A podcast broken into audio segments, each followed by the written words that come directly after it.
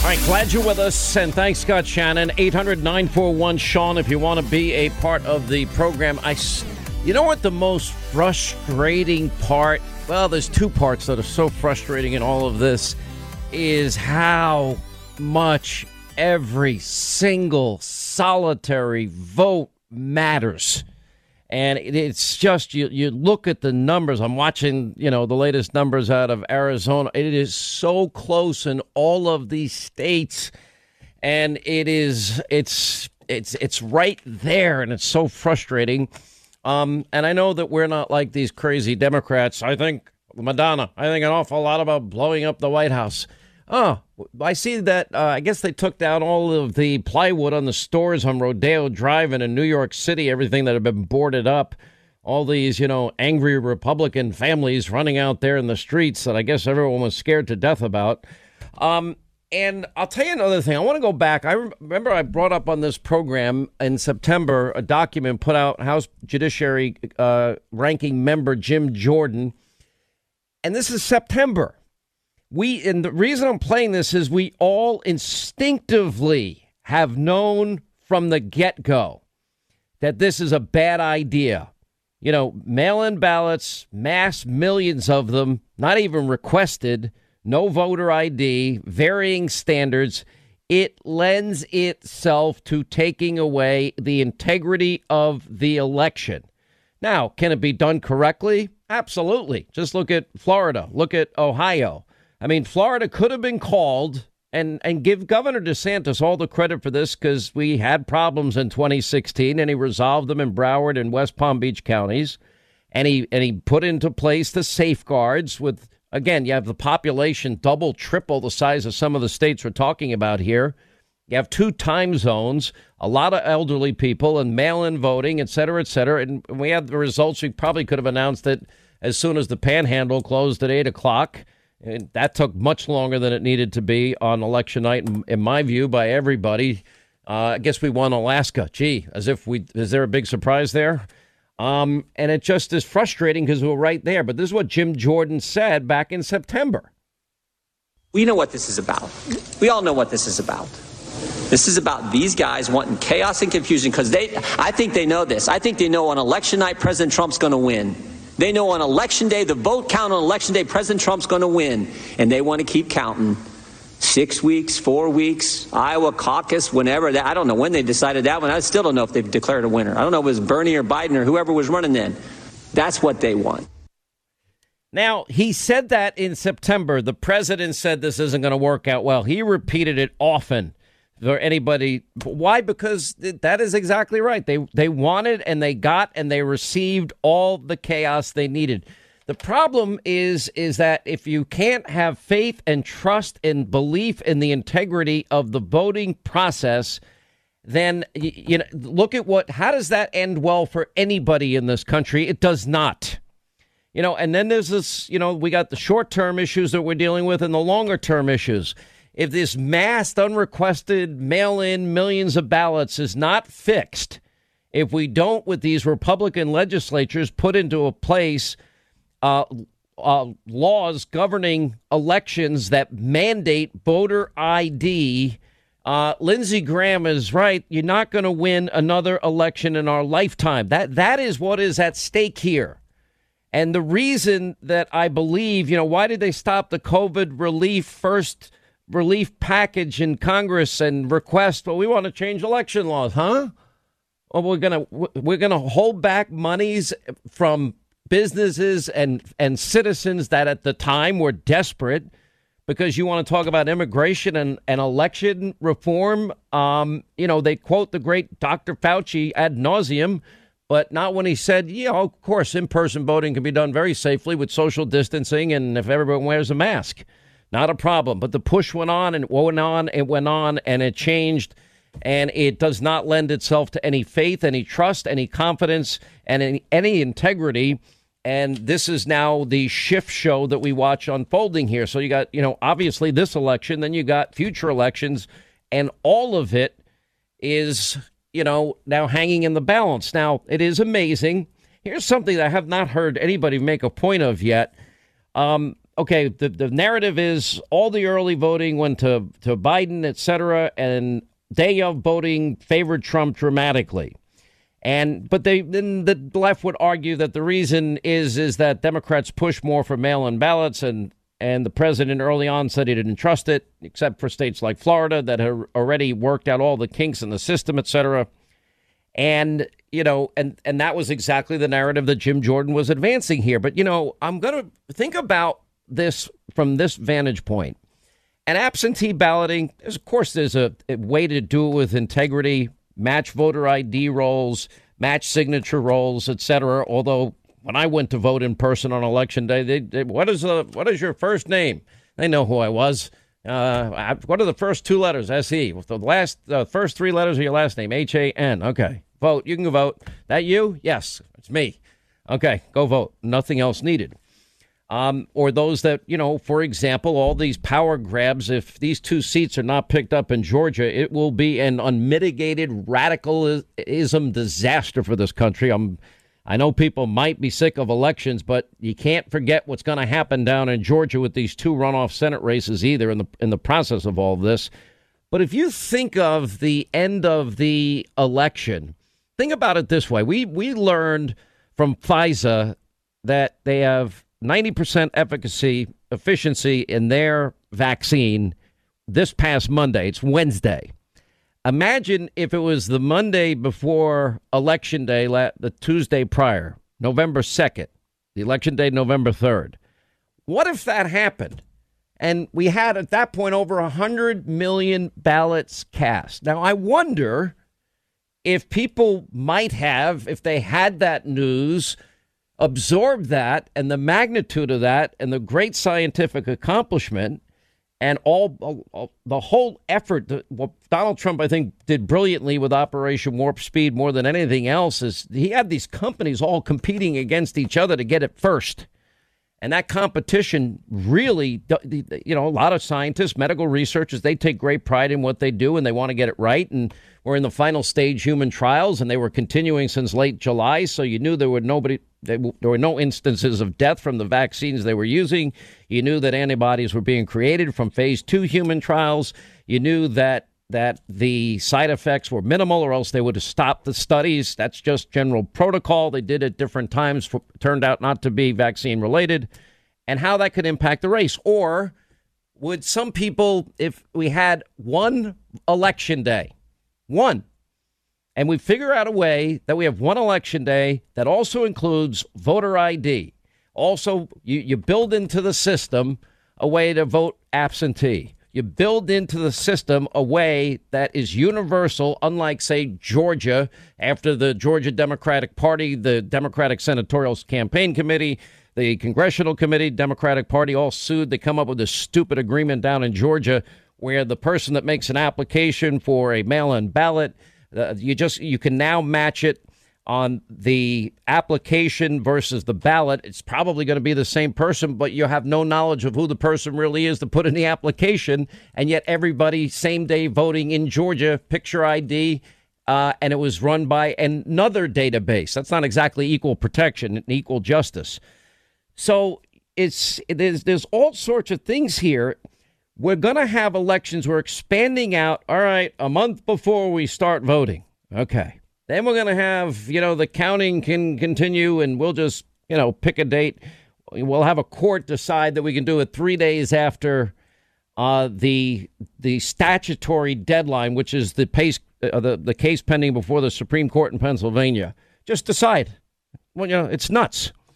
Um, and it's, by the way, unconstitutional or the fact that, okay, we know it's COVID, but yet the law allows for partisan observers in all of these states and all of these people that have come out and said they weren't allowed to observe. Well, that's a violation of election law.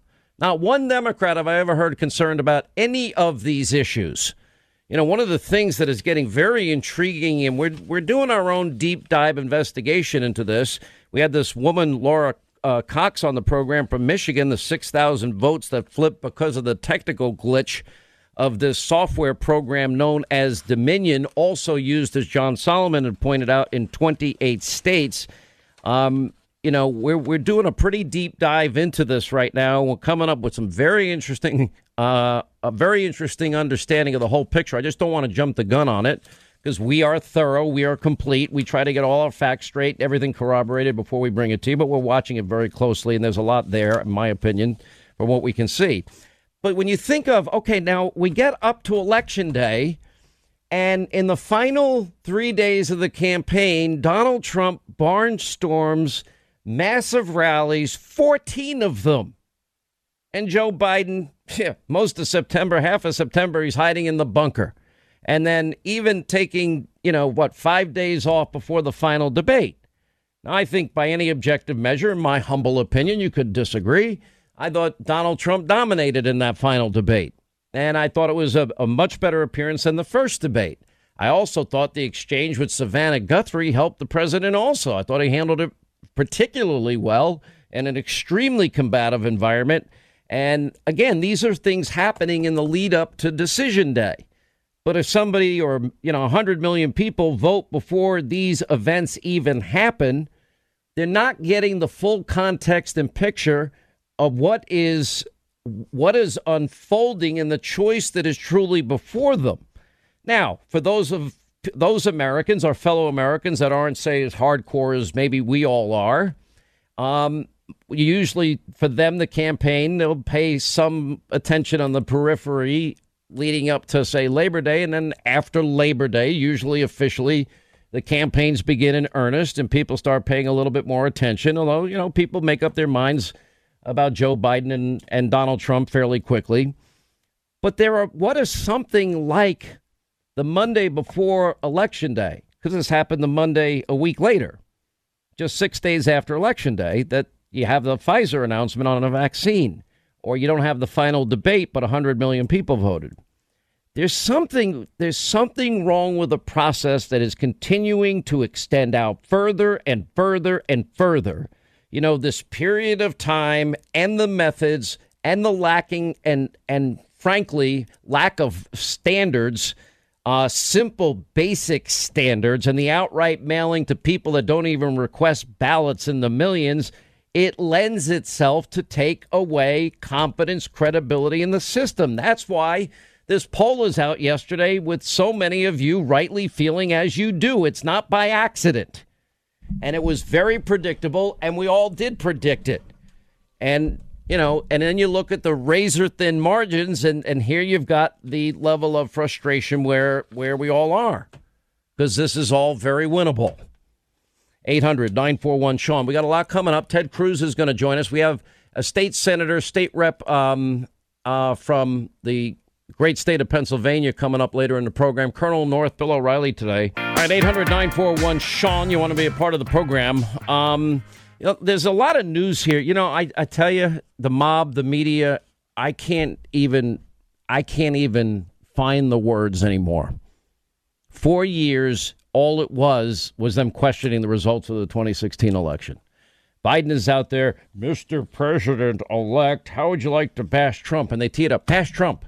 Next question, Mr. President elect. I'm like, oh, I, I mean, it is so corrupt I, you know, I just, it, it, there's such a sad part of all of this. And by the way, it's Veterans Day. We'll check in with Ollie North later.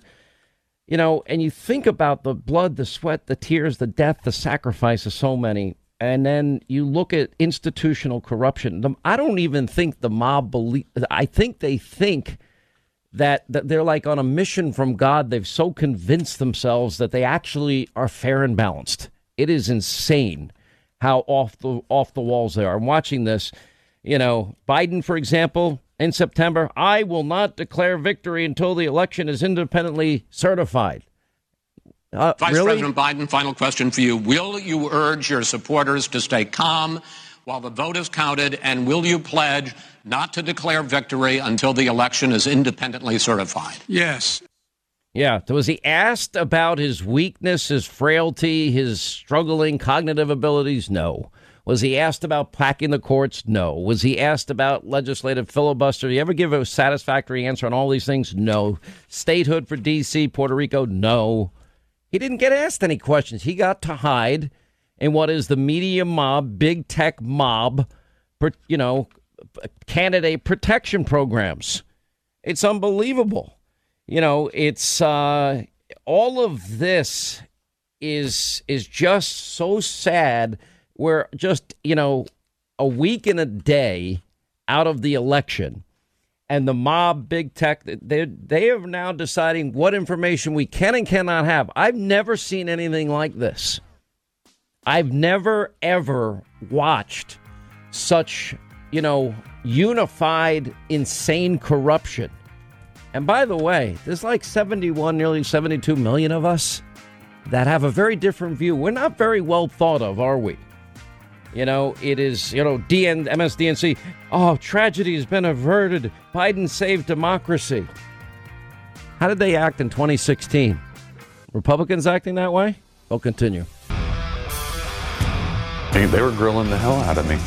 How are you feeling right now? I'm kind of pissed. I feel like I just got played. And I heard him say to the supervisor that they messed up yesterday. That they and I was so I was like, oh, what did they mess up on? And uh, he told the the supervisor that um, they had uh, postmarked one of the ballots for the fourth instead of the third, because they were supposed to hit uh, put them for the third. Let me let me make good on that promise right away. Okay, this storm is getting crazy right? And it's, it's out of a lot of people's control. And so the reason they called me in is to try to harness that storm, try to reel it back in before it gets really crazy. Okay? I understand. Because we have senators involved, we have the Department of Justice involved, we have yeah. all Trump's lawyers team's gotten a hold of me. I, I, I'm not. Well, I am actually. I am trying to twist you a little bit because in that, believe it or not, your mind will kick in. Okay. Um, we like to control our mind, and when we do that, we can convince ourselves of a memory. But when you're under a little bit of stress, which is what I'm doing to you purposely, um, your mind can be a little bit clearer. And we're going to do a different exercise too to make your mind a little bit clearer. Okay. Good to go. So, but this is all on purpose. Roger. I am not scaring you but I am scaring you here. It seems like they were trying to make me distrust y'all. And at the same time, it, it, it kind of affected, but at the same time, I was like, nah, these guys have had my back since the get go. So I, that's why I continued. Do you think these federal agents have your back? At this point, no. Hell Do you think these federal agents are really interested in investigating fraud? Honestly, I don't think they are. And in fact, you heard Weisenbach tell a supervisor they were backdating the ballots to make it appear they've been collected on November 3rd. You still stand by that? Yeah. Yes. I mean, that is the strangest thing. Washington Post says no, Richard Hopkins, the Postal Service worker in Pennsylvania, recanted his claims of ballot tampering and, and postmarking earlier dates after the election. And then he gets interrogated and, you know, coerced to drop the allegations, and we're pressuring you in this mind. What is that? I mean, that is the strangest story I've ever heard. By the way, we do hear all these stories about dead people voting. We'll get to that in a second, um, and all the other corruption. I'm going to give you a whole list of what we the latest is with that. By the way, there's a, a listener in Fairfax. Uh, Mary Rem is her name. Hello, Mary uh, Rem. Want to wish you a happy, happy 90th birthday. Wow, I'll never make it to 90, Linda, will I? Not with not with weeks like we have now. I don't know. You're pretty ornery. You might get there. oh, is the orneriness make it possible to make it till 90? Is that what the criteria I mean, is? You're stubborn as all get out, and that's half the battle of survival, in my humble opinion. And you're not. Pot kettle. Oh, Seriously. First of all, we're not talking about all, me. Well, I Second just asked you, all, are you stubborn? Yes, and I freely admit it. Always remember, people who say first of all are armed with facts. Prepare first yourself. First of all, first of all. I'm all serious. Right. Well, anyway, Mary Rem. Happy, happy birthday, Mary. 90 years young. Happy birthday. You must have a lot of clout because you got Linda right in your corner, which is a great thing. I got a um, special um, right. email about Mary from her daughter, Marguerite. So I had to do it. Well, we don't have to. We are glad to. With that, we're yes, very thankful right. she's listening, uh, like you, we have everybody else. By the way, Breitbart just reported Connecticut House uh, GOP House Rep Craig uh, Fishbein was declared the loser in the race for his seat until a town clerk found an error had caused the race to be called for his Democratic opponent. The Wallingford town clerk said her office discovered that votes were not been, have not been recorded in the state's reporting system from one particular voting site, the Yalesville Elementary School. The school is one of nine polling places that the 90th House District included. Uh, I can't answer if it was a clerical or a computer error uh, in the elections management system. All I know is we caught it, and yesterday we amended it.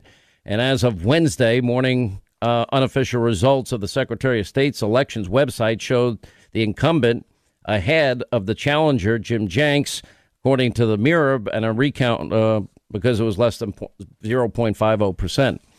Um, here's one Epoch Times is saying that the census data shows that the state has of Michigan has under 80% of the population under over the age of 18 unless the state's age group changed dramatically in less than a year and its voting population would be around 7.8 million according to the state's voter information center the Epoch Times is saying that they found over 8.1 million registered voters for the election. That would make the registration rate over 100%, or 240,000 more registered voters than states with voting age population, which goes to my larger point about we better fix this. Lindsey Graham, I think, is right. You don't you don't get this all fixed, then you're not, Republicans will never win an election again. By the way, reports all over the place about dead people that actually voted. The Atlanta Journal Constitution and Washington Times had a lot of reports out. Uh, this one, Washington Times, uh, reporting that a woman by the name of Deborah Jean Christensen from Roswell, I used to live in Roswell, suburb of Atlanta, passed away in May of 2019, yet somehow registered to vote on October 5th, the day after the state's deadline to register. Uh, James Blalock of Covington, Georgia, used the same, had his name used to cast a ballot last week. He died in 2006. Uh, the same is true for Linda Kessler from Nicholson, who died in 2003. And also this guy in Trenton, Edward, I can't say his name, who died in 2015. Now, the state of Georgia is now having and undergoing a hand recount of the results. Uh, so we'll see what happens in the state of Georgia. And then obviously, January 5th, you got the two Senate runoffs that are going to be taking place, which are going to be really, really, really, can I say really again? Important on so many different levels. Um, you know, let me, you know, so one of the things that you keep hearing is where is the evidence? Well, I actually think it's very you know, look at the guy from Pennsylvania, the postal worker. Now, when you talk to federal agents, if you lie to a federal agent, I guess, unless you're a Democrat, unless you're Hillary Clinton, unless your name is Comey or McCabe, both referred to by the inspector general for lying, um, you're going to be facing charges of perjury. So you got to ask yourself a question why would anybody, for even strong political beliefs, be willing to sign, have a sworn affidavit that they're signing that they observed A, B, or C? Because, you know, last night, for example, Kayleigh McEnany came on with 234 pages of affidavits uh, alleging uh, election irregularities. I th- think it was just the state of, of Michigan alone. Now, do you really believe, and you can if you want, but I'll let you decide, that 234 pages of sworn affidavits under the threat of perjury, that people would sign them if they talk about it. One challenger, for example, the law requires that the Secretary of Michigan election officials assure that only ballots cast by individuals entitled to cast a vote in the election are counted. Well, that matters. And make sure that all the ballots cast are lawful voters that are, are counted. And all right, so that's what the law says. And to make sure that the ballots cast by lawful voters are counted. By the way, like Pennsylvania, like all these swing states, you're also allowed partisan observers of all of this. One challenger saw a batch of about 50 ballots fed multiple times into a ballot scanner. Another witness saw a batch of ballots scanned five times. Many challengers reported that the election officials recorded January 1st, you know, 1900 in the poll book as a date of birth for a number of individuals who were not in the poll book so that they could count those ballots. One witness, again, signed affidavit under the threat of perjury, said a stack of 35 ballots counted, even though the ballots could not be connected to a voter record. One witness talking about provisional ballots being placed in a tabulation box uh, at this one particular center. One challenger saying poll workers were adding marks to a ballot where there was no mark for any candidate. At least two challengers observing ballots counted where there was no signature or postmark on the ballot envelope. You know, remember, and six feet was the closest partisan observers got. Now, they should have made the, you know, the accommodations for COVID and social distancing, because then that becomes the reason why you have to be six feet away. No, it's actually 20 feet away, and other people saying 100 feet away. Uh, one challenger saw poll workers adding these marks. Uh, in one batch of ballots, 60 or more, uh, again, another affidavit, ballot envelopes bore the same signature on the opened outdoor envelope. An affidavit signed by somebody says that. One Michigan voter saying that her deceased son has been recorded as voting twice since he passed away, more recently in this 2020 election. Um, and I can keep, I can keep going. I have them all here in front of me, but you get the point. And you know, it's and then you wonder why people have no faith, no trust, no confidence in the outcome. Now, why didn't they have these problems in Florida? Why didn't they have these problems in Ohio? Why is it that they want you know, how is it you're just going to mail out ballots to people not even asking for ballots? Why did the Democrats push so hard, even holding up monies for COVID relief, because they wanted to change election laws in the country? Why is it, if it says partisan observers may observe at polling locations and stay until the time the counting of votes is complete, why did all these partisan observers come out publicly and say they were not permitted? And that includes absentee ballot, mail in ballot envelopes as they are opened with the ability to observe, meaning you get to look at it and you get to look at it up close. You get to, in other words, it takes all questions of any impropriety away, which you would think everybody would think is a good thing for the process, a good thing for the country. Is it that we're incapable of doing it? No, we know we're capable of doing it because so many states do do it and do it well. Um, you got a Texas social worker, KWTX is reporting, a social worker in Texas has been charged with 134 counts in election fraud investigation uh, involving the registration of 67 of a facility residents uh, that that they I guess worked at. Texas Attorney General announced it in a press release. Well, wait a second. What happened to the media mob and the Democrats charged? There's no evidence of any election fraud. Okay, well, Kelly Brunner, is her name, was arrested the day before Election Day and released later that day after posting combined bonds of $35,000. According to reports, she is accused of submitting voter registration applications for the 67 residents at this state supported living center without their signature or effective consent while purporting to act as their agent, according to the attorney general. Oh, what about the glitches in the software? How do you think that happened? Why do you think that happened? Now, if it happened in one district and all these swing states used it, is it not good for the American people to go through and make sure the glitch didn't show up elsewhere? Is that a good thing? Or is that a bad thing? I mean, you know, we got to ask you got to ask yourself what kind of system we want in this country and you know, what are the what? How do you remedy, for example, if the law or specific aspects of the law aren't followed? These are all the questions that you know what no Democrat is really going to be able to answer. Oh, they'll just repeat the same mantra, and the media mob will regurgitate the mantra. As a matter of fact, they won't even change it. They'll use the same talking points, each and every one of them. Uh, we want every vote counted. That's so on and so forth. This Donald Trump is trying to steal the election. He's being a sore loser. Well, what were the Democrats for the last four years in this country? Anyway, uh, what are you saying, Linda, to me? You want to raise a point? I want to raise a point on glitches that you're speaking to. Ah, the glitches, the gl- Dominion glitches software glitches. They're not really a thing. Glitches don't exist.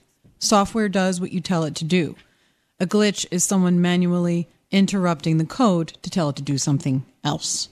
It's not a glitch. Well, that's the thing about this particular program, as I understand it. And yeah, I, DVS. I'm, I, do not want to get ahead of myself here because I don't know everything yet. But mm-hmm. my understanding is this particular software actually allows for specific markings as well.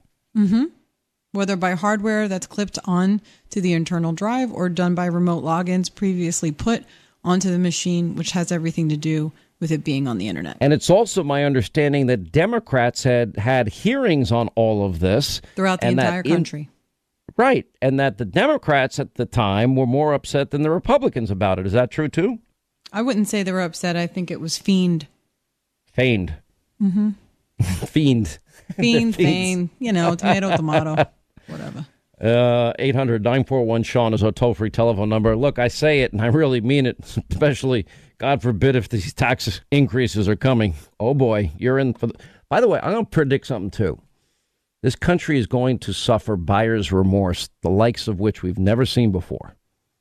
You're going to, Donald Trump will have gotten the vaccine. The economy you, you'll see back on track. Joe Biden will never see, rarely. We God only knows what crises we're going to deal with in the next, you know, God forbid, four years if he ever gets in, and uh, uh, it's scary. All right, glad you're with us. 800 941 Sean. If you want to be a part of this uh, program, this extravaganza, is the senator with us? I think so, right? Uh, okay. Um, he's been amazing. Um, you know, I remember when I think it was Alan Dershowitz said one, one of the best, brightest students and debaters he's ever met in his life, or had the honor of teaching and, and being a professor to at Harvard Law, was uh, Senator Ted Cruz of Texas. Um, and it's been on display uh, since Election Day as he lays out all of the constitutional issues surrounding all of this. Uh, Senator, welcome back. Glad you're with us. How are you? Sean, I'm doing terrific. How are you doing? Uh, these are busy days and nights. Um, a little stressful, but that's life, right? Um, yeah. Let me, I, I really want to take a deep dive and really just open it up to you because, like, you know, like our friend Mark Levin, this is really your wheelhouse. This is what you do, and you've done such a good job of explaining it and just go through all of the varying issues that you see. And, you know, I, I actually agree Senator Lindsey Graham got it right. If we don't fix, you know, sending out millions of ballots that aren't even requested in voter ID laws. I, am not confident Republican will ever win again uh, the presidency. Uh, never mind what would happen if we don't win those two Georgia Senate seats. But I want you to just lay out from a constitutional vantage point where you see this and why there's such importance here that people don't even want to talk about in the media or on uh, the Democratic side. Well, it, it, it's a very simple principle that, that that an election is over when the results are final, when when the, the votes have been counted, and, and when any of the legal challenges have been concluded. And in this instance, we had an election eight days ago, but there are multiple recounts across the country. There is litigation in state after state after state. And, and we don't know what the result of that litigation is going to be. And, and, and the way our judicial system works, it exists to adjudicate claims, to, to hear claims, and, and the objective that, that, that everyone should want is, is to count every legal vote, but at the same time not to count any votes that were cast illegally, that were cast contrary to state law or that were fraudulent. And, and right now the Trump campaign is busy litigating in state courts and federal courts across the country, challenging some of the ballots that came in we've got to wait for our court system to resolve those claims. And that's going to be a matter of, of weeks, not months. We will see them resolved in the coming weeks. But the mainstream media doesn't want to wait for that. They want their guy Joe Biden declared the victor no matter what. And and so what's going on right now is really bizarre because the media is just screaming that anyone who doesn't immediately herald Joe Biden as the victor is somehow undermining democracy. Well, that, well, that's just nutty when, when, when the results are final, we'll respect what the results are, but but the process needs to play out. I think it's extremely well said. Let's look at the case pending before the Supreme Court in the state of Pennsylvania as it relates to the e- extension or the acceptance of, of ballots uh, past the statutory legal deadline. Yeah, so that that is an important issue, and it is a pure issue of law. Which, if the Supreme Court reaches it, I, I, I think we will prevail. Uh, the question is: so the Constitution provides that state legislatures set the, the, the time and manner of elections and, and, and how presidential elections occur. And under Pennsylvania state law passed by the legislature, uh, votes have to be received by election day. Now, the governor didn't like that. The governor's a Democrat, and the governor didn't like that. And so he went to the state Supreme Court, which is also Democratic, and the state Supreme Court just changed Pennsylvania law. They decreed, never mind what Pennsylvania law says, never mind what the state legislature said, we're going to add three more days to the end of it and say that you can receive votes three days after state law says you can, and they don't even have to be postmarked if they're received. And, and the Pennsylvania Supreme Court just wrote that. I mean, just, just made it up. And so the question of law is the Constitution doesn't say the state Supreme Court, doesn't even say the state, it specifies the state legislature, which is unusual. Uh, Justice uh, Alito wrote an opinion uh, where he laid this out, and, and he described that the, that the plaintiffs are very li- likely to prevail on this question. So, on the pure question of law, I think there are likely five votes to conclude the Pennsylvania Supreme Court didn't have the authority to change state law. Now, here's the downside. It is not clear how many votes fall into that bucket of those received after Election Day. Um, there have been different reports that they may be around 10,000. The margin right now that Joe Biden is leading in Pennsylvania is about 45,000 votes. And I think if it is unlikely to impact the results, uh, there is a decent chance the Supreme Court won't take the case. If they take the case, uh, I think the Trump campaign prevails. But if it's a small enough number of votes that it won't change the outcome, it wouldn't shock me to see the Supreme Court de- decline to take it at, at all.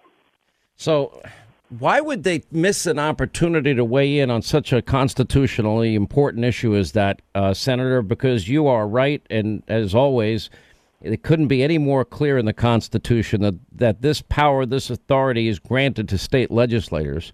Um, and I also think in the long term, we've got to really examine going forward um, w- what standards we're going to have in every state, especially where there are Republican majorities in the legislature. They better start doing their job. Your thoughts?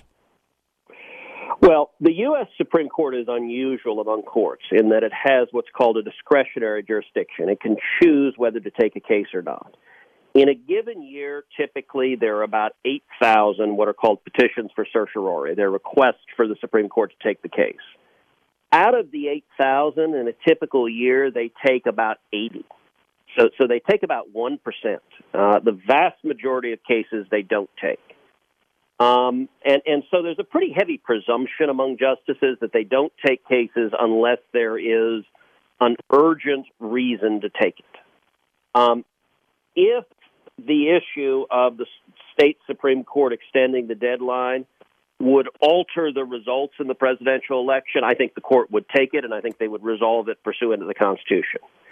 If it wouldn't make a difference, what the other side will argue, what, what the Pennsylvania governor's office will argue, is it doesn't matter how you resolve this case, the answer is the same anyway. And so, in order to get the court to take the case, I think the Trump campaign has to combine that with other litigation challenging other ballots that are at issue, unless the, the universe of late received ballots is larger than some of the numbers reported. We don't have a firm number on it, so I don't know for sure if it were 50,000 instead of 10,000, or if it were 100,000, I think the odds would be much higher the court would take it.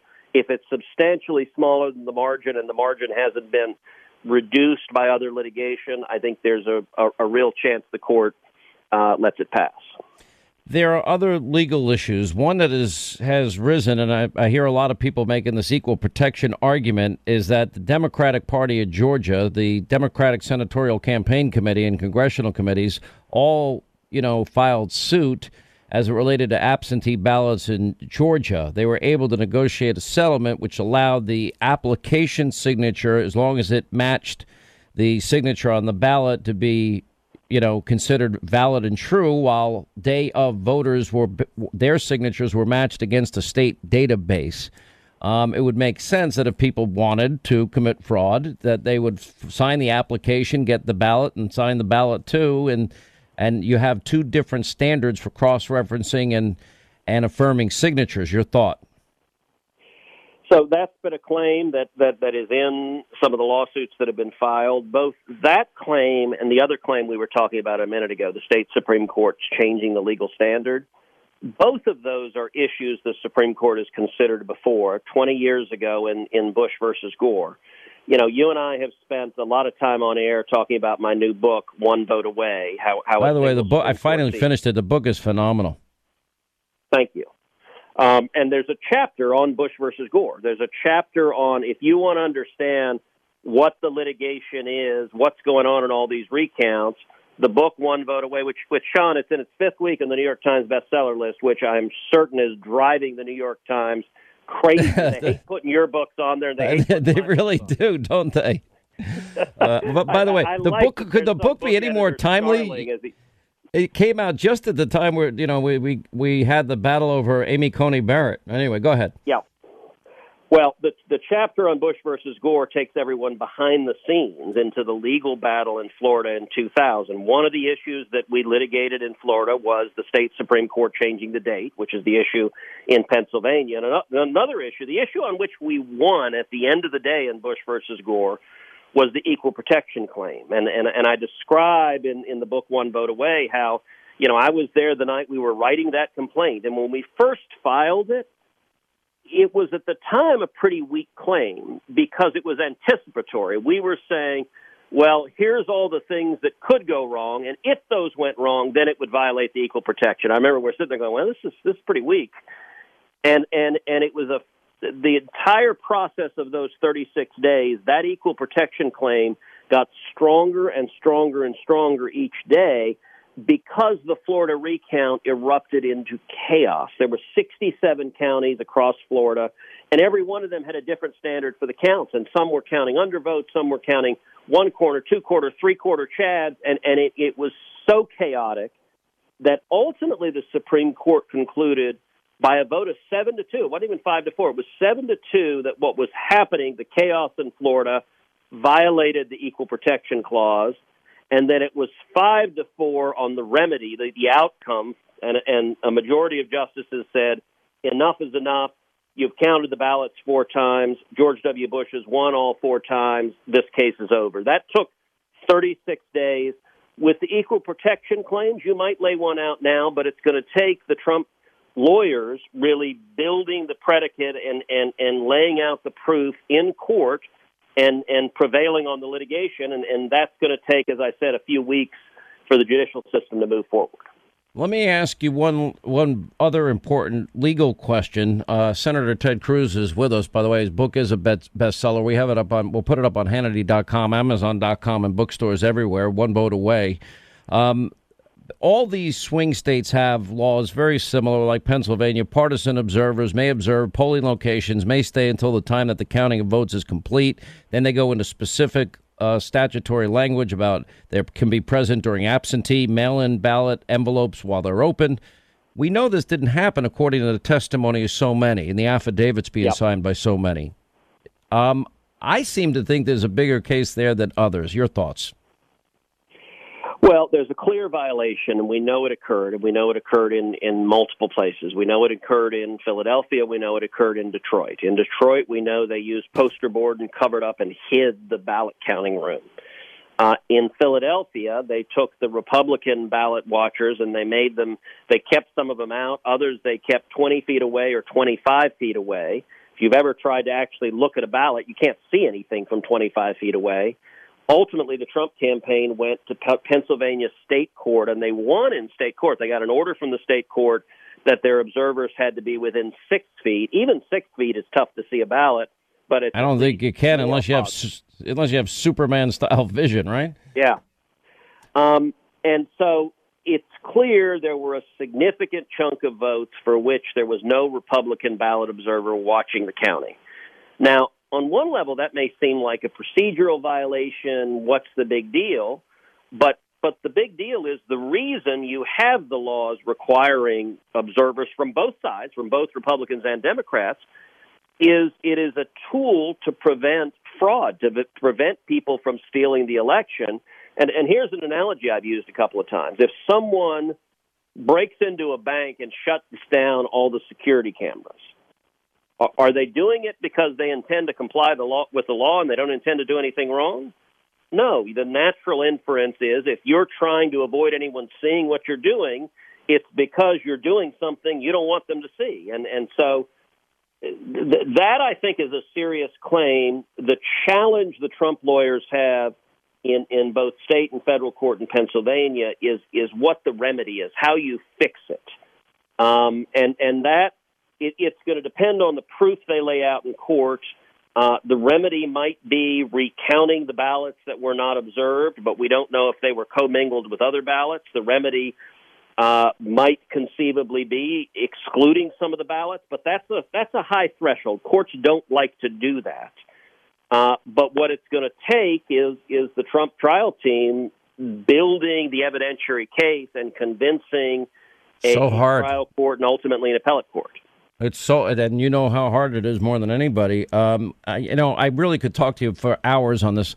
I, I, want you to come back, if you will, one day this week, and maybe we'll just take questions from our, our listeners because uh, people are just dying to understand this. And your book, One Vote Away, could not be more timely in so many ways. And uh, you've been amazing in, in helping to educate a lot of people. I got to give the great one, Mark Levin, has been great, who's also a big fan of yours, as you know.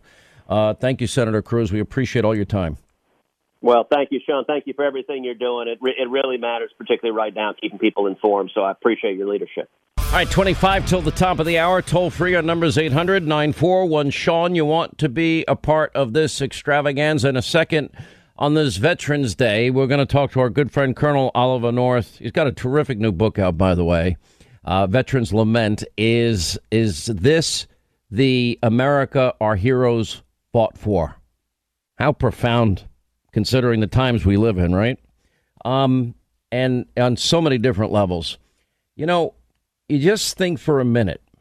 You think, and I, I days like today, I'll think of my dad who served four years in the Pacific, World War II, told me about it. He didn't even want to talk about it, to be honest. I'd push and push and push, and he'd show me his Navy knife, and, you know, it, it was, he went in, what, 18, 19 years old, four years in the Pacific.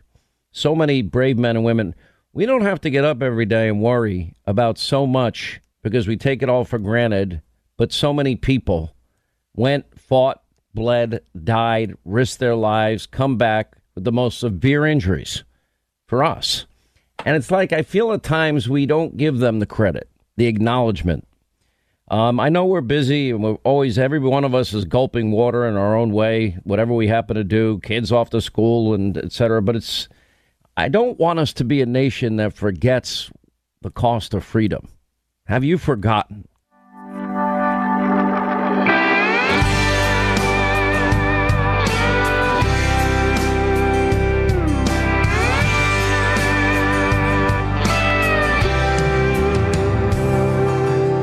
I hear people say we don't need this war, but I say there's some things worth fighting for?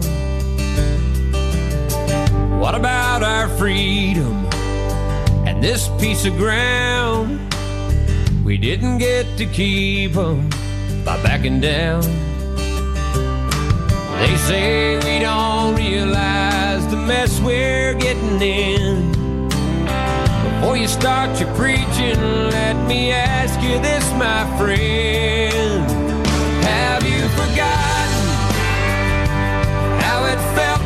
Day to see your homeland under fire and her people blown away. Have you forgotten when those towers fell? We had neighbors still inside, going through a living hell. And you say we shouldn't worry about Bin Laden. Have you forgotten?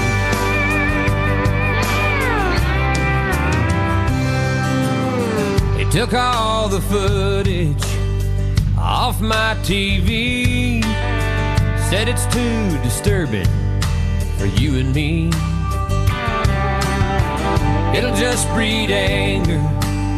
That's what the experts say. If it was up to me, I'd show it every day.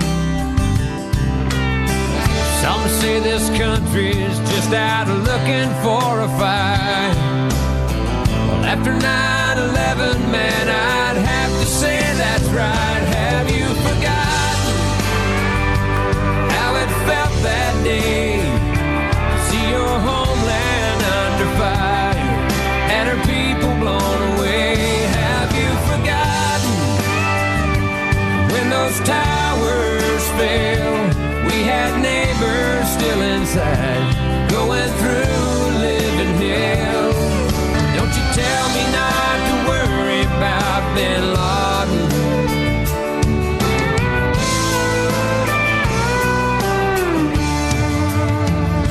Have you forgotten? Have you forgotten? Have you forgotten? I hope we never forget Colonel Oliver North, his brand new book out. Think about the title of this book, Veterans Lament. Is this the America our heroes fought for? Colonel, good to good to hear from you, my friend. How are you? Happy Veterans You know, I was Day. just thinking to myself, over all the years you and I have done things together, we've done Veterans Day probably more than any other holiday, and it's great to be with you again. As you were talking about your dad, my dad on this day in 1944 was in the battle for Metz, which was a big fortification right on the French and German border. 19 days and nights, these guys were under incredible pressure. In the aftermath, my dad was, and we did not even realize this until he passed. My dad was awarded a Silver Star. He's the first hero I ever knew. And when he came back, you said the same thing. Your dad never talked about it. My dad didn't either. And every once in a while, we'd see him at the beach or somewhere, and he'd take off his shirt, and you could see the scars. His dad, how'd that happen? He said, "Well, I'll tell you about it someday," but he never did. And so, I, when you're playing that song, I'm thinking back to those kinds of memories and the, the kinds of moments we've shared. And I appreciate you mentioning the book. By the way, I'm now at the National Center for Healthy Veterans in in Virginia, and and Altavista, Virginia is a, a just an absolutely beautiful place. It's right on the river, and it's being converted. It's a farm down here. It's being converted into uh, Valor Farm, which is part of the National Center for Healthy Veterans. General Bob Dees heads it up. He's standing right here listening to at least my end of the conversation. And I just wanted to put in a plug for him. Go to healthyveterans.org and see what they're doing. How are you doing? Uh, well, I miss my friend. We haven't t- uh, talked in a while, uh, and I know you're doing well. You know, but you, there's a lot you're bringing up here about, you know, is this what our American heroes fought for? You know, look at the battle over standing for the anthem or the flag, or the flag or the pledge of the of allegiance, or you know, those that want to revise or falsify even American history and, and not look at any American greatness, how we have advanced the human condition more than any other country and abused power less and and given more for the cause of freedom anywhere. Um, it's Well- sad. We, it, we we just don't even teach our kids any of that. Well, I'll, I'll, I'll tell you, when we sat down to start this push, and David Goetsch is a dear, dear friend. He's a Marine. He has a bachelor's degree, four or five master's degrees, and a PhD. He teaches and he lectures all over the country on leadership. And I, I feel like a piker beside him because he's such an eloquent writer, far better than I am, far better than you are, because you and I have been together working on some books as well. And the reality of it is, this book, and it, we sent out a survey to over 500 veterans, and we asked them questions about things that really matter. And if and if you look at what you just said, that's exactly what they're concerned about. I mean, the the, the idea of a growing acceptance of socialism, the fact that our Bill of Rights, particularly the Second Amendment, are going to be. I'm, I'm calling you from Virginia. What am I? What am I saying? In Virginia, you know, we've got a governor who is a baby killing, gun grabbing race baiter okay, who is now talking about measures we need to do. For example, as you know, when I when I have a grandson, right, and now it's a granddaughter as well, but grandchildren, 14, 18 of them, when they turn 14, I give them a box. It's the only present I'm allowed to give that Betsy doesn't participate in. Not Yeah. because she doesn't want it, just this ought to be yours. And on the box it says, if you learn to use everything in this box, you'll never be hungry, you'll never be lost, and you need fear nothing. And they open the box, and the first thing they find is a Holy Bible. And, I, and they want to start. And the next thing is a map and a compass. And the last thing, of course, on the bottom is a 20 gauge shotgun, a Remington 787. so the first thing they want to use is, I said, no, no, wait a minute. It just happens seven months a year. There are 31 days. And by the way, there are 31 proverbs. So you do one a day, and at the end of a month, come on back and We'll do a test on whether you whether you understood what was in private. Then I'll show you how to use the map and compass, and then I'll show you how to take apart the shotgun, put it back together blindfolded, and then I'll take you out and show you how to shoot it. Or it's, it's like well, when my parents taught me how to shoot. They took me, and I go to this place, and I learn all about gun safety, and yeah. you know, you're pointing yeah. the the gun down range. He goes, "Do you think you remembered everything?" I'm like ten or eleven. I said, "Absolutely." He goes, "Okay, if you come back next week and you can tell me everything you learned today, I'll let you shoot." I'm like, "What?" that's, that's the worst. Well, um, and, and what, what our governor wants me to do now is to get a background check before I give that Model 8 70 20 gauge shotgun to my grandson. Can you imagine what the background check on a 14 year old will show? I, I, mean, have no idea. It's, it's ludicrous. Depends what the but deep state the put there. That's in this book. That's why it's in this book. That, the, the, the problems we've got in this country is the, is the lack of a moral foundation anymore. And I, I deeply believe, and I know you do too, that goes back to 1973 when we decided the government of the United States was going to pay for killing babies. I mean, it's. Well, you're talking about Governor Northam, and this is the guy that said, "Well, first we'll deliver the baby and make sure the baby's comfortable, and then we'll, oh, yeah. and the mother gets to decide." I'm like, okay, that's called infanticide, and you know, yep. it's just so radical, you can't even believe it. Do you think? You see, I think look, look at this election, for example. 71 plus million Americans voting for the president. Yeah. looking at this, yeah. and and you see the chaos that was sown by just you know random ballots sent here, there, and everywhere, requested or not requested. No voter, no consistent voter ID laws. Then you know observers that by law are supposed to observe are not allowed to observe, and everybody is so you know shocked that this could happen in this country. Your thoughts? Well, does anybody remember back to the year 2000? I do. It was the Gore versus George W. Bush. I know you and I do, but I'm hoping most of your listeners do as well because they're, they're at least informed. But there are apparently a whole lot of people who don't realize that that election wasn't decided until the 13th of December, 2000. And and and the, the process is all laid out in Article One, Section Two of the Constitution, which says state legislatures are supposed to decide the process for voting in your state. And it lays it out very clearly and the, and the timing for those votes. Well, guess what? In Pennsylvania, a judge overruled the state legislature. I, I don't even know if he knew that the state legislature said you've got to have all the ballots in by such and such a time, and and violates the Constitution of the United States. And nobody wants to challenge that. I mean, there are those of us, you and me, and a handful of others, that say that's got to be challenged. It's an unconstitutional election if you if you count those ballots. And that's why I love it when the president comes out and says, we need to count every legal ballot. And my, my, my supposition, Sean, is that if they count nothing but every legal ballot, he will continue to be the president of the United States. Now, is that going to happen? I don't know. I don't have the gift of prophecy. Is this the America our heroes fought for? Talk about, just so people know and understand who you are. Because when you went this whole little Iran Contra thing, which I was riveted to, which actually inspired me in part to do what I'm doing now, um, I watched every second of it. And you had gone to Iran, and you had a suicide pill in your pocket. You already had I don't know how many Purple Hearts, um, and served your country in in combat. And, well, and then your country kind of turned on you a little bit. I felt like they've turned on Michael Flynn uh, unfairly. I believe. Thoughts? Well, the, the people of America didn't turn against me. The no, the people came in like bulldozers and was supporting yeah. you. Yeah. So what am I? I'm the husband of one, the father of four, and the grandfather of eighteen. And that's my mission in life. That's why that's why David and I sat and wrote this book. It's it's what I want our kids, our grandkids to have as, as the same kind of opportunities that we had growing up. I, I want the sanctity of life respected. I want the Bill of Rights, all of it respected. You know, I over a hundred times in my career in the Marine Corps, I raised my right hand and took an oath to support and defend the Constitution of the United States. And it was, in fact, if you look at what we posted on my podcast today, it's right there. Go to olivernorth.com and click on that. It'll show you today's podcast up on YouTube. And and over a hundred times, I did that with young guys who were enlisting, be, being promoted, the rest of it. And that oath ends with the words, So help me God. I, am I'm, I'm astounded that, that, the new crowd coming in is going to take that out of there. I'm astounded. Well, they did twice at the uh, Democratic convention doing the pledge, but Listen, I want to exactly. remind people it's up on Amazon.com and Hannity.com. It's Veterans Lament. Is this the America our heroes fought for?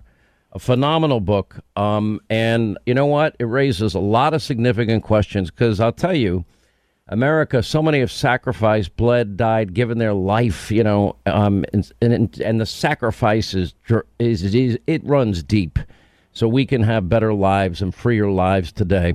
Uh, Colonel North, appreciate you. Safe home. You're a gotcha. great American. Love the book. It's on Hannity.com, Amazon.com, bookstores everywhere. Thank you, sir. Semper Fi, happy birthday. Happy Happy Marine Corps birthday yesterday and a happy Veterans Day today. I love you, my friend. Semper All right, Fi. Semper Fi. Safe home. All right, 800 941 Sean. You want to be a part of the program? We'll continue. All right, the music can only mean in just moments. We're mere seconds away from the simple man himself, BillO'Reilly.com. Uh, Bill O'Reilly will be joining us. But first, uh, remember in the first debate, there was a moment. Joe Biden promised not to declare victory until the election is independently certified. Vice President Biden, final question for you. Will you urge your supporters to stay calm while the vote is counted, and will you pledge not to declare victory until the election is independently certified? Yes. Oh, well, forget that promise on his part. Anyway, all things Bill O'Reilly at BillO'Reilly.com, uh, including his, uh, well, now 15 in his killing series, Killing Crazy Horse. Uh, the, the country's gone crazy, and um, uh, it's great to have you back. I'm dying to get your thoughts on, on this mess we find ourselves in. Uh, unbelievable. Uh, it is disturbing. Um, I don't know if it's unbelievable because I was expecting chaos, but it's very disturbing. So that's a good point. You know, you know what? We all knew this was coming. Great yeah, point. I mean, those of us who pay attention knew. That the, that's uh, true. Both sides, both Republicans and Democrats, are setting themselves up um, to do whatever they had to do to win and it's pretty disturbing. So, as you know, I'm a simple man, and and you have defined that uh, to your audience. So I keep things simple. First of all, in the sound cut you just played from Biden, uh, the key word there was independent. Joe Biden believes, or so he would say, that the press is independent. Therefore, they've certified that he's the president elect, so he's okay. That's what he would do. Now, we all know the press is not independent. And, um, you know, I'm going to get into that pretty serious tomorrow on BillO'Reilly.com.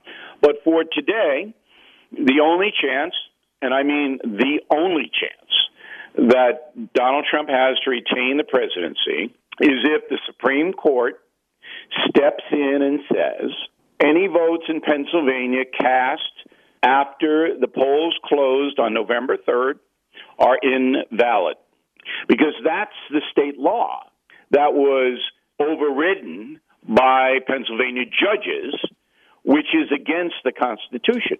Judges cannot override or change laws. Well, one That's, add one thing though. This is also the governor's uh, desire as well. It doesn't matter. It doesn't matter.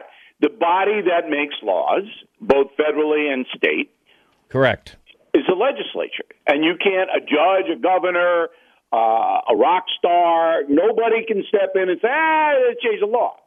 Now, Alito, very, very important ruling, ordered Pennsylvania to set aside every single vote that was received after the polls closed on November 3rd. He did that because he knows if the case is accepted by the court, a big if, that that's what will happen. All of those votes will be scrutinized and possibly thrown out. If the Supreme Court ruled that, Donald Trump would win because he was ahead in Pennsylvania when the polls closed by about 600,000 votes. He lost by 45,000. So that's the only way that Donald Trump can retain the presidency from the simple man. Is he going to get there? I think you should try like hell. I would the, if I were him.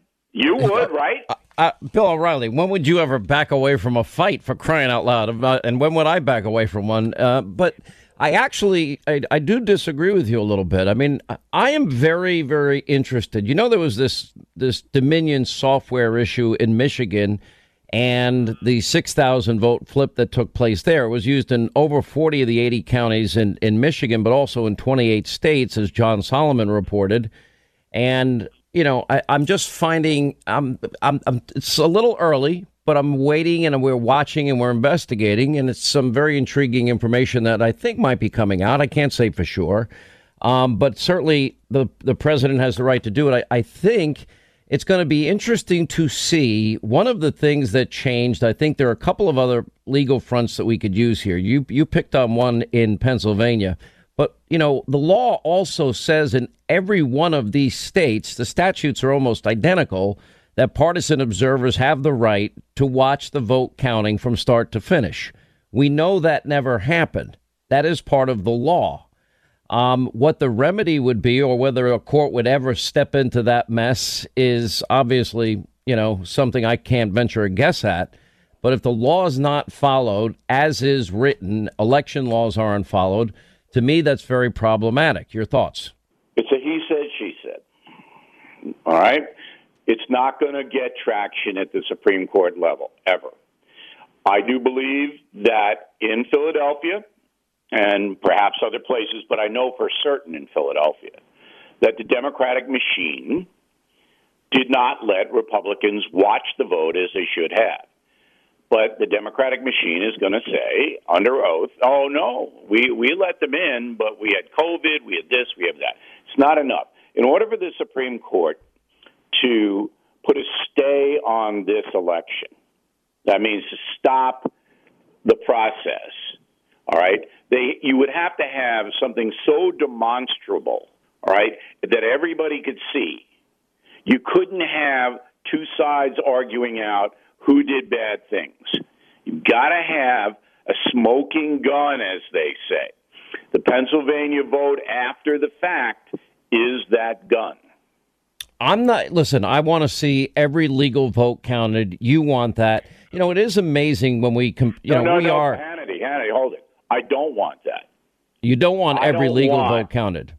I don't want Jake Tapper's vote counted.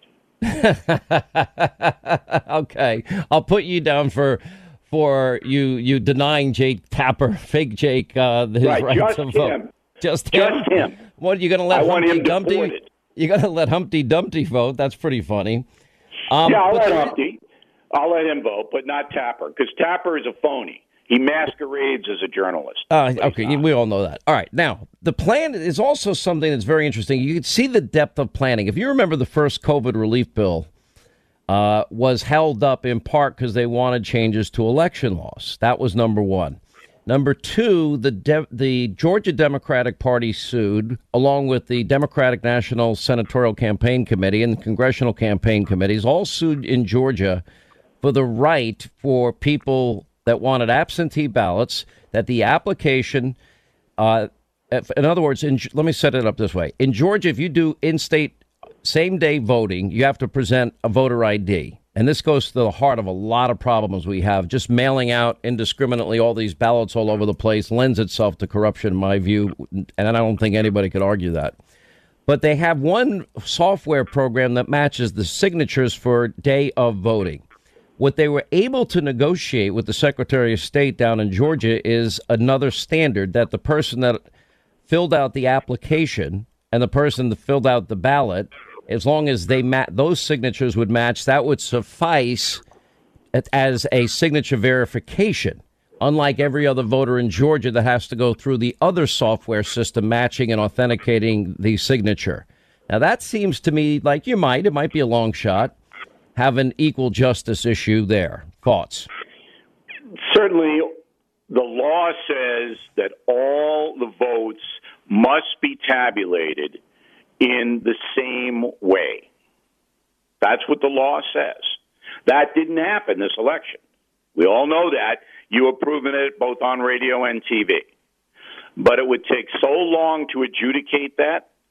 The courts are not going to hold up the transferal of power while they adjudicate it. They may do it separately, but they're not going to hold up the election for that.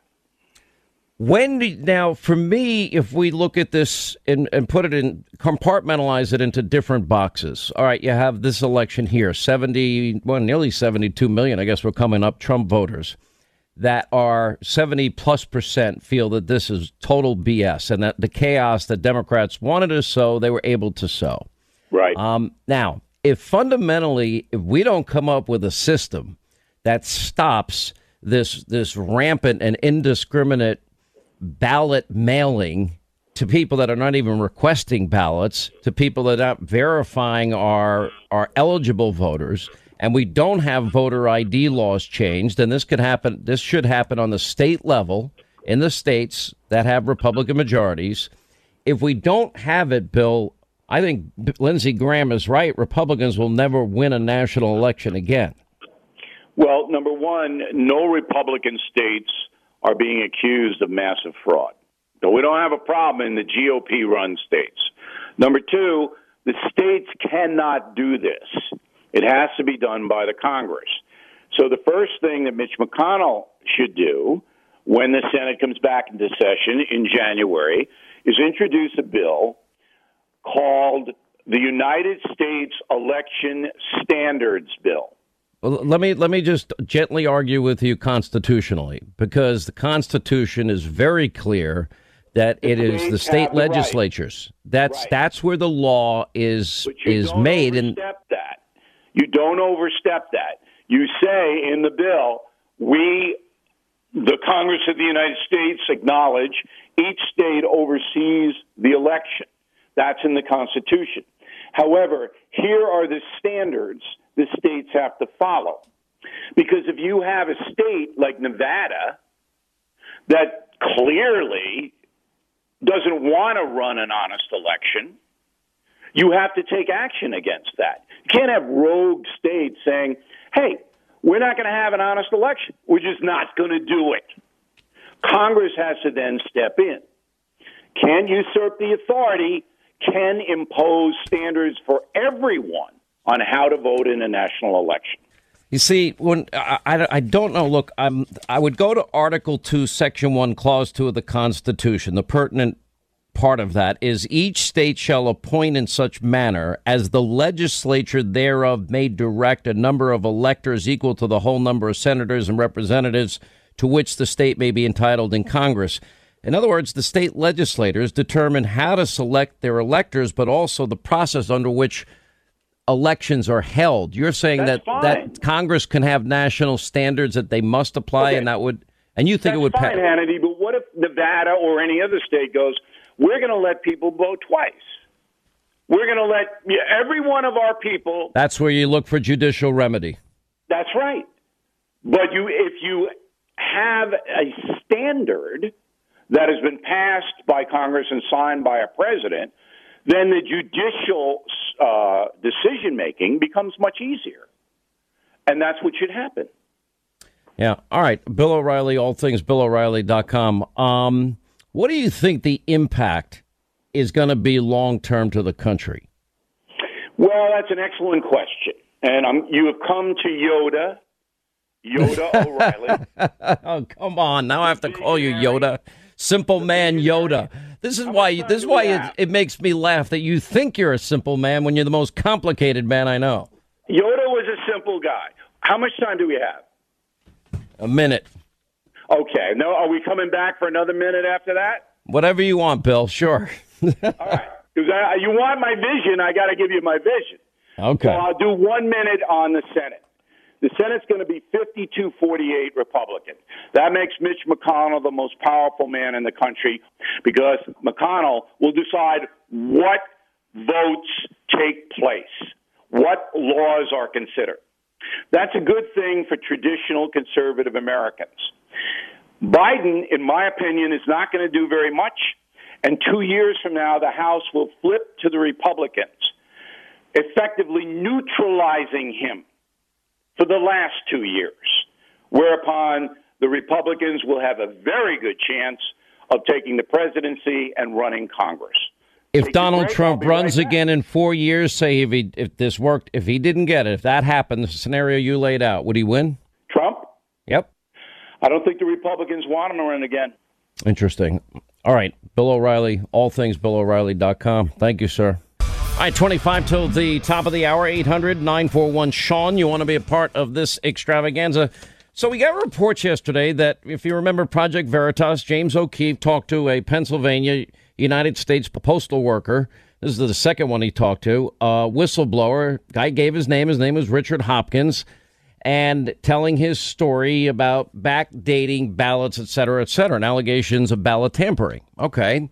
Then I'm reading article after article yesterday. No, he recanted his story. Now he's saying, no, I did not recant my story. Listen. I'm here to say that I did not recant my statements. That did not happen. That is not what happened.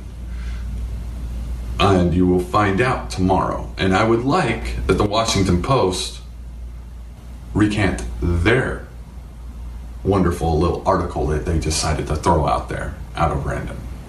I mean, you think, what? Okay. They followed up James O'Keefe talking again to Richard Hopkins about what happened when he talked to the feds. They, they were grilling the hell out of me. How are you feeling right now? I'm kind of pissed. I feel like I just got played. And I heard him say to the supervisor that they messed up yesterday that they and I was so I was like, oh, what did they mess up on? And uh, he told the, the supervisor that um, they had uh, postmarked one of the ballots for the fourth instead of the third, because they were supposed to hit uh, put them for the third. Let me let me make good on that promise right away. Okay, this storm is getting crazy right? And it's, it's out of a lot of people's control. And so the reason they called me in is to try to harness that storm, try to reel it back in before it gets really crazy. Okay? I understand. Because we have senators involved, we have the Department of Justice involved, we have all Trump's lawyers team's gotten a hold of me. I, I, I'm not. Well, I am actually. I am trying to twist you a little bit because in that, believe it or not, your mind will kick in. Okay. Um, we like to control our mind, and when we do that, we can convince ourselves of a memory but when you're under a little bit of stress, which is what I'm doing to you purposely, um, your mind can be a little bit clearer. Wow, pretty powerful. Anyway, 800 941 Sean, if you want to be a part of the program. So there is a Pennsylvania senator. Uh, his name is Doug Mastriano, and he's with the 33rd District. And he actually came out with a, a pretty blistering op ed about how, quote, the integrity of the election process lies at the heart of any republic. And he posted this, I believe it was yesterday. And he is citing a Third Circuit Court of Appeals opinion regarding one of the most corrupt and unabashed election scandals in Pennsylvania history. It's called the Mark versus V. Stinson case from 1994. And the opinion, he goes on, the people, the ultimate source of governmental power, delegate to their elected representatives the authority to take measures which affect their welfare in a multitude of important ways. When a representative exercises that authority under circumstances where the electors have no assurance that he or she was the choice of the plurality of electors, the legitimacy of the governmental actions taken is suspect. Wow, sounds a lot like this election. Anyway, um, Senator uh, Doug Mastriano is with us, sir. How are you?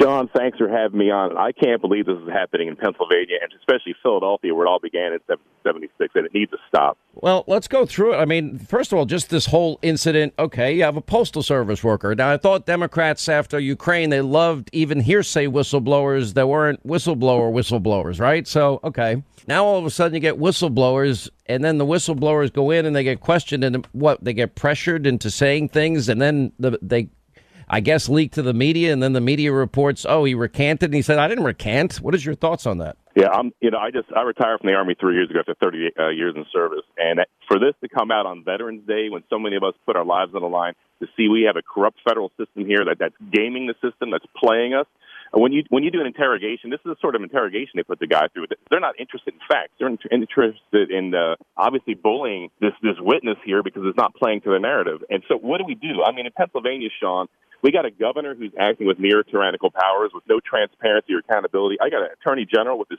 thumbs on the scale. The night before the election, he said Biden has it all but one. You know, what the heck is going on? I got a secretary of state who's a political hat, who's unfit for office. I was a no on her confirmation because she could not tell me how she's going to make elections in Pennsylvania more secure than what I saw in Afghanistan.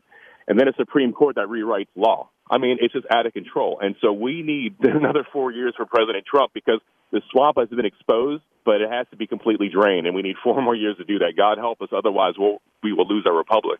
Also joining us from the great state of Pennsylvania, Representative Stephanie uh, Borowicz. Uh, welcome uh, to the uh, program, Representative. Thank you for being with us. Uh, first of yeah, all, I know thank you, you for having me.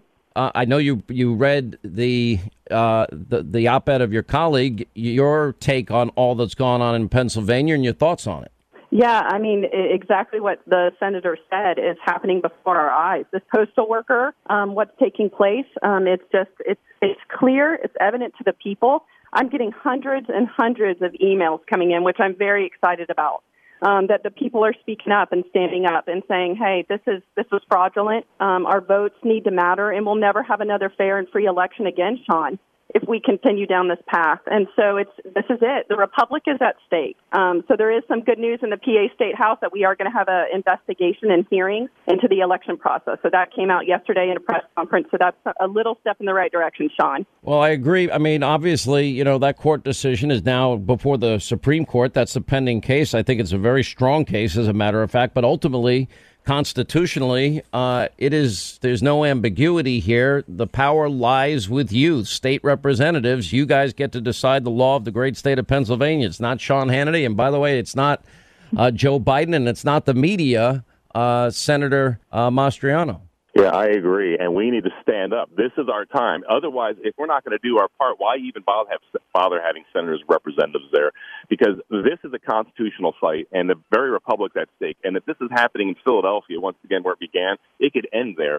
So look, I, I agree 100%. You know, it needs to be a free and fair and open election. Each one single vote per person counts. If there's shenanigans or mischief, people need to go to jail. The reason why this has gotten so out of control because there has been no, account, no or no or little accountability. Yeah, we did have someone thrown in jail uh, in uh, May of this year in Philadelphia for fraud and abuse of the election code.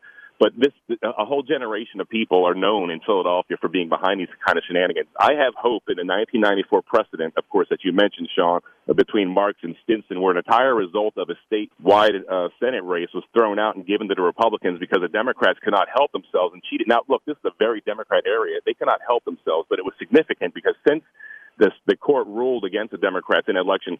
Uh, the Republicans have held the, Senate of Pennsylvania ever since 1994. So that was a significant move. And with that precedent, I'm prayerful and hopeful the Supreme Court will come in on our side. But the legislator, we need to do our part. The breaking news is, of course, is that the Pennsylvania Senate will be joining together. That announcement will be coming uh, shortly with the House in, in, pursuing an active and aggressive investigation trying to ascertain the truth. Representative Borowicz, eh, the state law of Pennsylvania is clear. I'll cite it for you if you like in the very statute, but you know what it says that partisan observers are allowed to watch the counting of the ballots from start to finish, absentee, mail in, and every other way.